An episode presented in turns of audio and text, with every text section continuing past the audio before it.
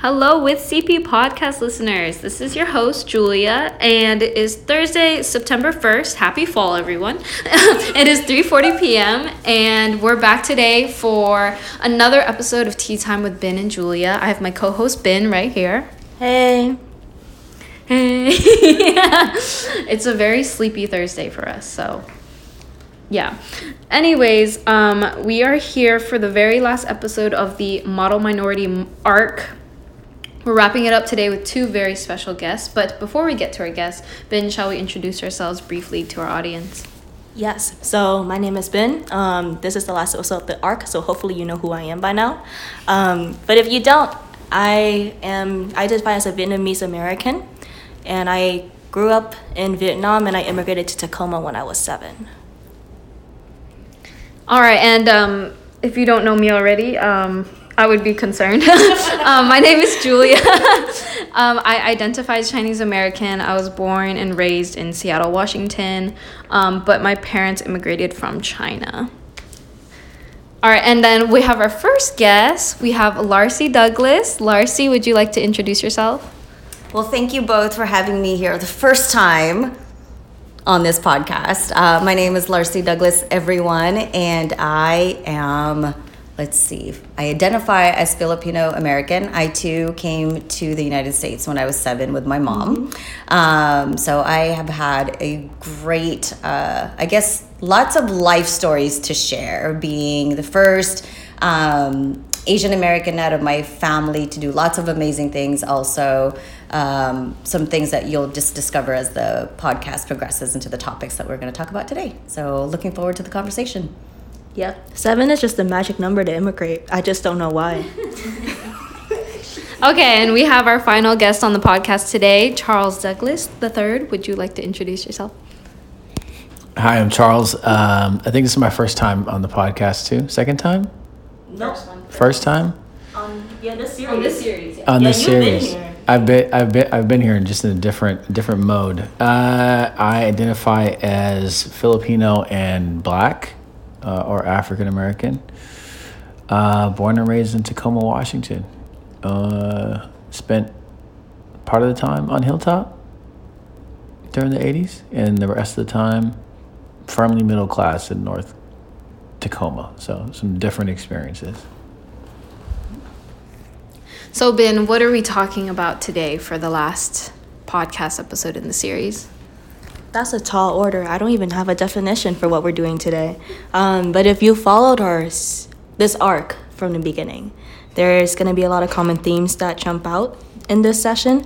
We've been talking about how Asian Americans are seen as the successful ethnic race, whatever that means, right? Measured by the American dream, measured by our financial success, but not our political power. And how our proximity to whiteness is pervasive. It kind of bleeds into everything we do and all of our perceptions about what we can do. Today, I think since we spent the last 2 to 3 episodes talking about proximity to whiteness, we should talk about the other end, right? Which is distance from Blackness. So this is an episode about what it means when Asian American communities go against other communities of color, specifically the Black community. Yeah. What about your story? Oh my God. Ben, your story. Okay. I am not going to try to make this humorous, but it might come out humorous. So there is a very clear moment in my life when I was young where I realized this dynamic for what it was. So I grew up in Tacoma, and my neighborhood is this kind of round thingy. There's only one exit and one entry. Roundabout? Is it a roundabout? Cul-de-sac. It's a cul-de-sac. It's a cul-de-sac, but it's a big cul-de-sac. It's not a round thing where you do a little drive and it's done. It's a square, you know? And this is new development in the neighborhood, and most of the people there were Vietnamese immigrants themselves or Ukrainian immigrants. Mm-hmm. Yeah, but the neighborhood itself is situated in East Side Tacoma. So I went to school with a lot of immigrants, kids of colors, Yeah, all of that. And when I got old enough in high school to be able to entertain dating and love and shit like that, my dad took me aside and he was like, you can date anybody you want, just not a black boy. Mm. Yeah. Wow. Yes. Wow. So that was like my first time I was like, what the fuck? Mm. Yeah. And then I had to think about that actually for a long time. Mm. Yeah. Especially being in a place that has a mix, yes, of those individuals and communities that you integrate with every day. You talk to them, mm-hmm. So you probably had friendships that were formed around that too. Yeah, this was when I entered FOSS. FOSS High School. FOSS High School. Did your parents tell you that too? I don't think my mom said that explicitly, but it was kind of known and more in the family that that darker skinned just was not the way to get ahead in life. Mm. And, you know, for my family where I grew up in the Philippines, we are rural Filipinos. So we are where my village is situated is right off the water. So we're fishers. We're a fishing village. And my uncles are super dark because they go out and fish all day long and come back, and being out in the water and underneath the heat, like we are more darker skinned, but the women tend to be lighter skinned. And there was a lot more emphasis of what life could be, like life would be better if you were a lighter skinned person. So yeah, growing up even just in a small barrio on a tiny piece of an island, there was already like anti-dark skin sentiments. Yeah, I think for me growing up, I feel like anti-blackness came out in like subtle and not so subtle ways as well. So like my dad would be like driving and every time somebody would like cut him off or like just like do something rude to him while my dad was driving, my dad would just be like, just under his breath mutter like, oh my god, it's probably like a black person. And like as a child, like you hear that growing up and you're like, what does that mean? Like why is my dad like assuming that this type of behavior is associated with this kind of identity, right? And I remember like my best friend from high school, like he's a black male, and you know when he first came over to my house a few times, like my parents would call them, like in Chinese it's called Xiaohei Hai, like small black boy. It literally translates to small black boy, and it sounds like kind of like derogatory in a way, right? Mm-hmm. Like when I bring my white friends over, they don't call him like a shabai hai, like a little white boy, right? So like it surfaced in like really subtle ways like that. And I remember my best friend like trying to bring my black friend over to our house. Her parents were uncomfortable with a black person coming into their house, and my friend had to wait outside, and I would wait outside with him. Yeah, so yeah, it was like very like subtle but also not so subtle ways of just anti-blackness showing up in my life. Mm-hmm. Yeah. So how do you so now I told you about this where like you're supposed to drive the conversation, but now I have questions for you. So how did you all overcome that upbringing, because that's not how I was raised, obviously. Well, actually, can I switch that really quick? And I actually want to ask you, Charles, identifying yourself as an African-American raised for the world to be seen, to look at you like a black person. When you hear about us talking about it, like how does that make you feel? Not knowing it wasn't that long ago. Mm. And time is relative, so you say not that long ago. It's not that long ago. Okay. You're showing that you're an elder AAPI person. How does it make me feel? I mean, it's not surprising, in it, you know, it's, you know, that kind of news is something that black people are, when you've been raised culturally black with the knowledge of how the society sees you, you are armored against things like that. People prepare you for that, and so it's not shocking. It's still sad on its face, but it's nothing that you allowed to like knock the wind out of your sails, because you can't. Like black culture is about resilience, and it's about acknowledging that that people think less of you before they even meet you. But how do we begin to switch the mindset? It's similar to like girls getting warned not to dress a certain way, so that way we don't attract a certain situation to come at us. How do we start to engage with society and the people closest to us to practice this, that instead of having a person wait at the door because they are uncomfortable with that person coming into their household, how do we start to shift the narrative of saying, why don't you want to welcome people into your home? Like, why? Like, do you know? So like, how do we start to, what would be the first step to start reshaping or redirecting that type of conversation? I mean, this is a very similar question to what Charles was asking earlier, right? About how do you break out of that mindset that you were taught? Mm-hmm. I think, personally for me, I asked my dad why, and he couldn't explain himself. And that was automatically a red flag for me. Because if you can't explain something so adamant, then I want to know even more. That's kind of like locking stuff away in the treasure chest and told me not to open it. That's what happened. Mm-hmm. So like already, like I didn't believe him. You didn't believe his guidance. Like, no. You didn't value. You were like, I'm not listening to you. Yeah, it was in one ear and out the other. Got it. Yeah. Yep. So that was one thing. But then like, you know, my mom says it too. So does my family, as you say, right? Like darker skin was always devalued in my family and my culture as well, which is, I have one of the darkest skins in my family. Yeah, me too. Yeah, and here we are. So like already, I was like, I don't know about that. Yeah. And then that's what I was saying. Like I was friends with people that, you know, my dad tried to warn me away from, and that's just simply not right. Like I go to school with these people. I eat lunch with them. I see them every day. You know.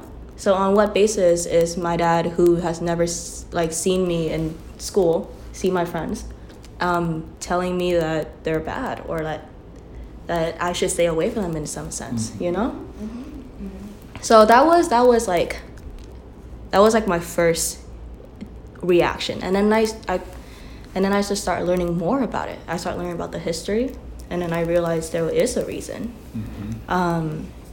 And it got a lot more complicated, though, because we immigrated here. Mm-hmm. So my dad shouldn't have these prejudices because he didn't grow up or was born here. Mm-hmm. So in some other ecosystem that he was a part of, like between when we immigrated to when he gave me that warning, he internalized anti-blackness. Mm-hmm. And that was actually the fascinating point for me. Mm-hmm. It's like, where did this come from? And how has it grown? Yeah, because the rules, society... When you arrive, the rules are set. Mm-hmm. The rules were already set for generations. And so for you all, it was very clear. If you want to succeed, you should look like this. Mm-hmm. If the people who are treated a certain way automatically, like your parents are savvy, they get here and they're like, yo, these people are treated this way automatically. Like I could see that person did nothing and they're still treated that way. Mm-hmm. So like me telling you to stay away from them is... Maybe partly to do with like, I don't want you in that any of that bad luck that they're getting, whatever. But the rules they start with that because it's about survival and then assimilation, and then the values creep in after that because they don't come with animosity. No. They don't come with like I automatically don't like you because of X, Y, and Z. They're told the rules, they want to succeed, and then they start to adopt the values.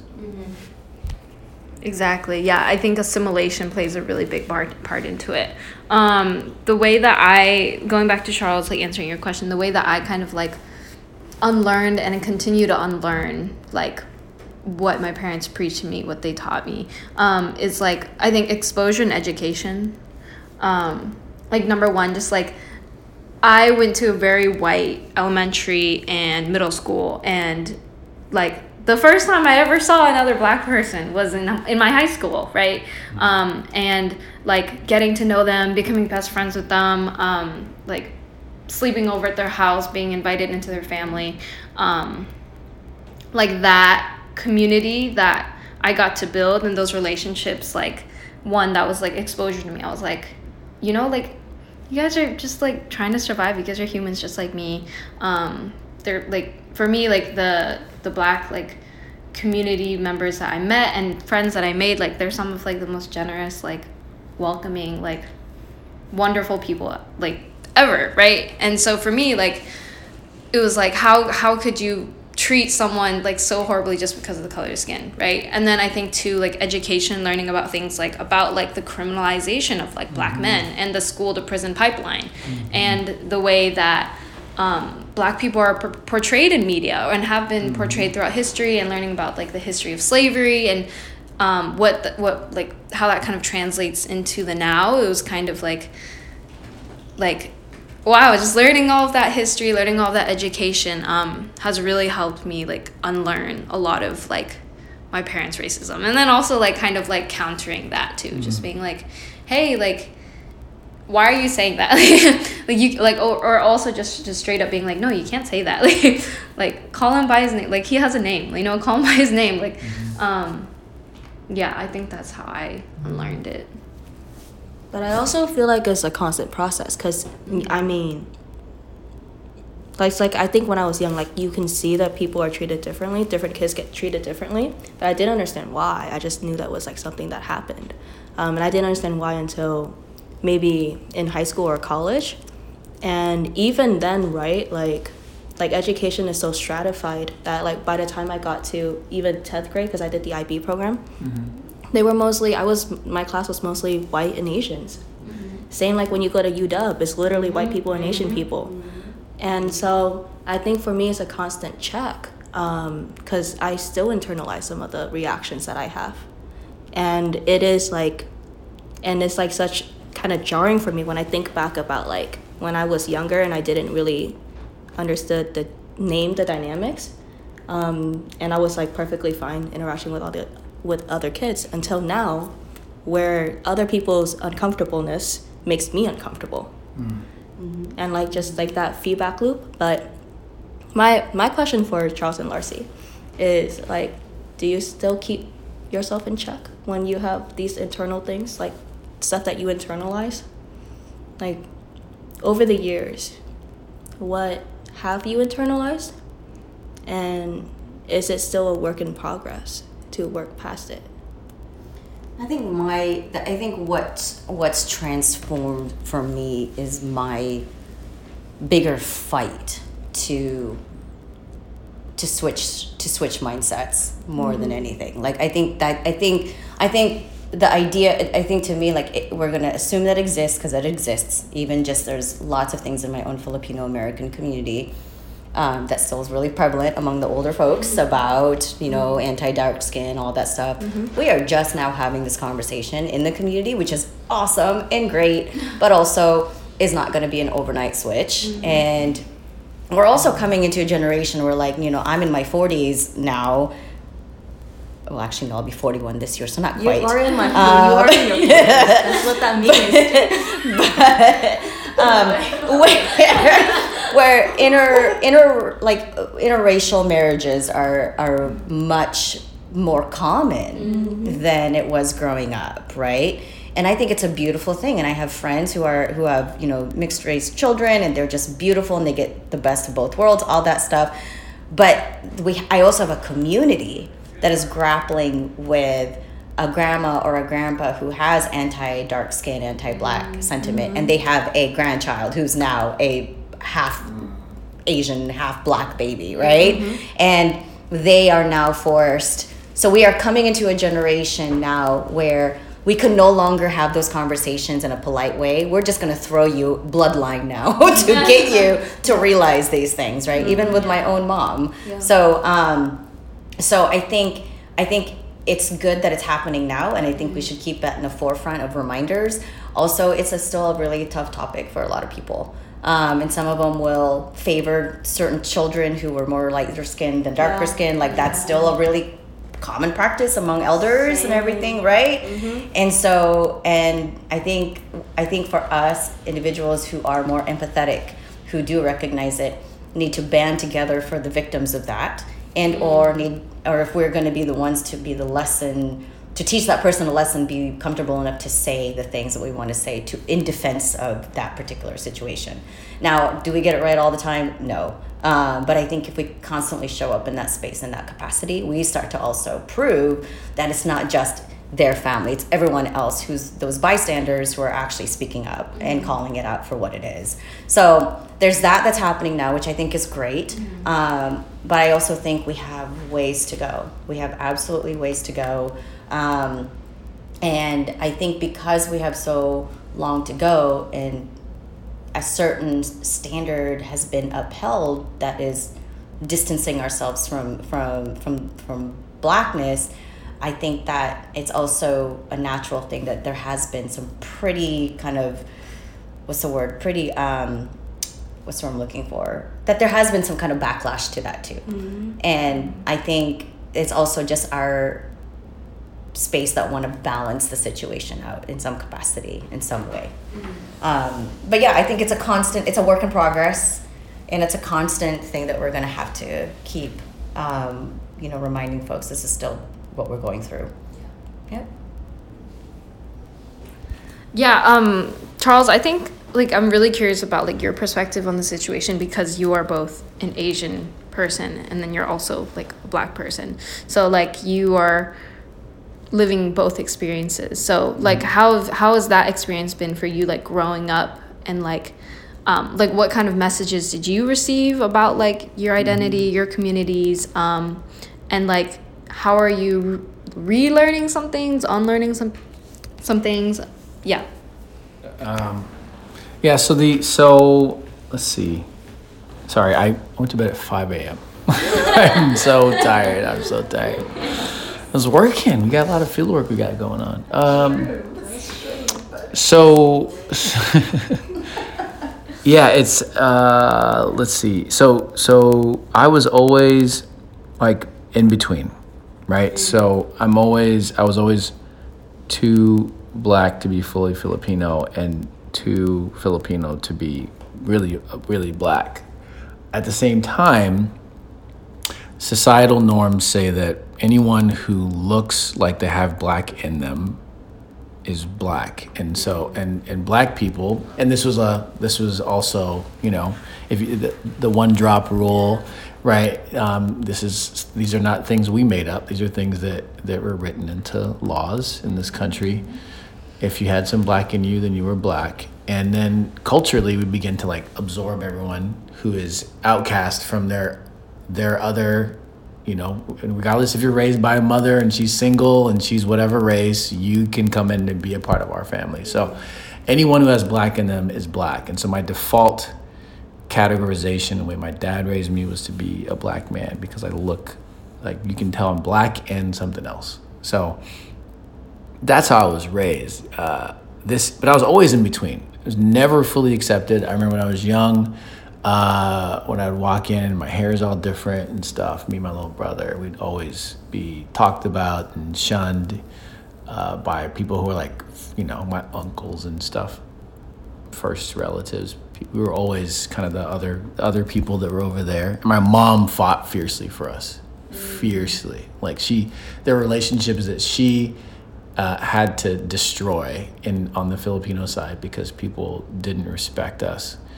And she was a single mom for a while too, so that was a big burden she had to carry. I think the thing that it taught me, though, was, when you're in between two worlds, then you really get to understand how to move between them, and you understand what it means to not be fully accepted and yet still have to communicate and survive and get what you need. And so I think that the on the upside, because that's how I look at things, is on the optimistic side. On the upside, I have these strengths. I can work across difference. I can empathize with people who are different than me. I know what it feels like to not feel like you belong anywhere. And I can communicate at different levels. I can code switch. I'll do, y'all see me in the field when we go into black neighborhoods and we're knocking on doors, and I just like switch like that.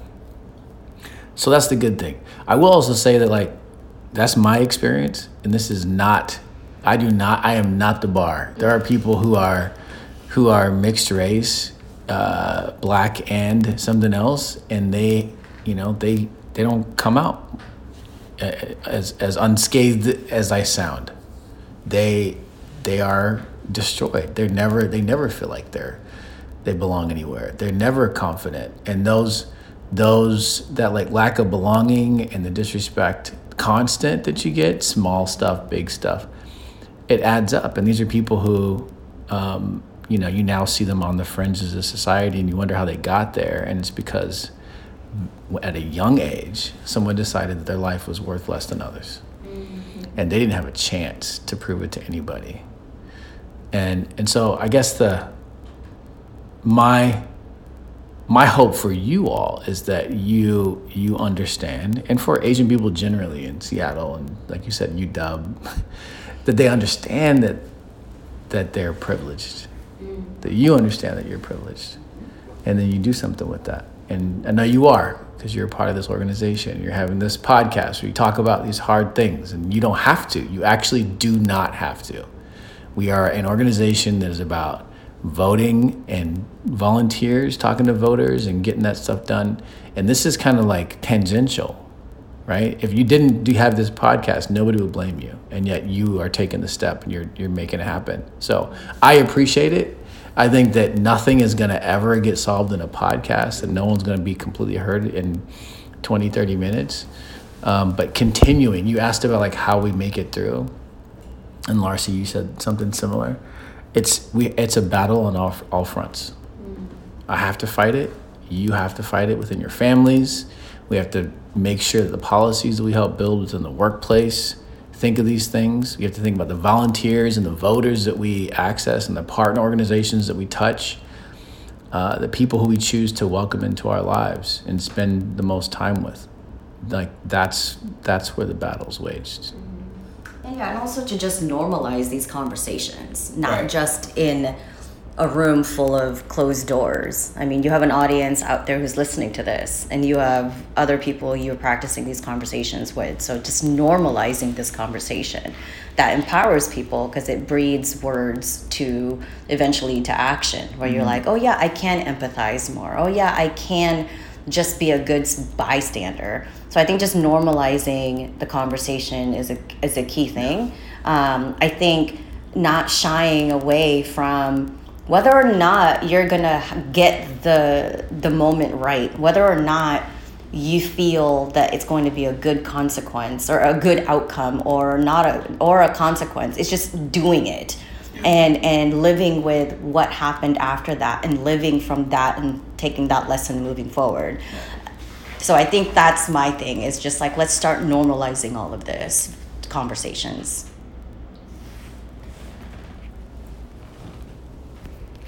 I think for me, like how I want to move forward is like recognizing and calling out that like Asian success does not have to be at the expense of other BIPOC groups. Right? Like you can have Asian success, you can have Black success. We can all uplift each other and not have to make it like a game of a battle for resources or a scarcity mindset. Like I've really been trying to practice like an abundance mindset recently. It's like, like there is enough money to go around. There is enough food to go around. We can be generous with each other. We can share resources. We can help each other out. If you're succeeding, that's a win for me, right? So, I think like tying back into like the whole model minority thing, right? Like Asian success does not need to be exclusive. It does not need to be like we can share success basically. Yeah. And I think for me, like the front really is my family. I think like that's where I see it most, and that's where I have the most influence, because I really am the first to do anything here in America. And so all of my cousins after me are gonna see what I do, and my family specifically like kind of put me as the bar of success, which have gone through like these traditional, very white things like graduating high school, going to a four-year university, getting a master's, all that shit. And so, like, but my cousins, you know, they have different paths, and I want to be able to advocate for them in that sense. So when it comes up, like, again, it's like calling it out, but also recognizing that I am privileged enough to model this path. Mm. So there's that. And I think there was like that one connection too, where assimilating is really about security and safety. Mm-hmm. So, and I want to tell my family that, like, we're kind of past that now. Mm-hmm. I hope we can move beyond that mindset now. Mm-hmm. You know, mm-hmm. where like at a certain point in your life where you're making choices and you're like, let's not take this risk. I feel like maybe we can. Mm-hmm. So, mm-hmm. Mm-hmm. yeah. I think that I totally agree. I think there's been some of those sentiments to just assimilation meant safety, so that you don't get treated a certain way. Mm-hmm. Also, though, if you're going to continue on that risk path, just make sure that whatever you end up doing in front of you, just always have the mindset just keeping the door open. Yeah. Because we could be the first to do something. I'm the first to do many things in my family. You're the first to do many things in your family. And yeah, we have utilized code switching to our advantage to get us further along and all that stuff. But every step of the way, somebody could say that was a strategy or a skill or a tool. The door's left open for people behind me. Mm-hmm. And as long as those doors are open, then it's an expectation that people will follow after that. Yeah. So the model minority thing is an issue, but there's probably some people who took advantage of that to bring more people into the fold. Yeah. So can I ask you all? I want to ask you all a question because you're wrapping up this arc. Yeah. This model minority arc. How long have you been doing it for? This is our 4th month. We get one podcast episode a month. Yeah. Okay. All right. So this is okay. So you're wrapping it up. How has this series of podcasts informed your, like, flow through CP? How you deal with the community? How you is that the next series of podcasts? No. This is part 2. It's a new series. We can wrap it up. But, like, you didn't see this. But, like, when Charles was asking that question, Julia just pointed to me as if this wasn't her podcast. As if, like, I'm gonna start this off and she gotta follow me.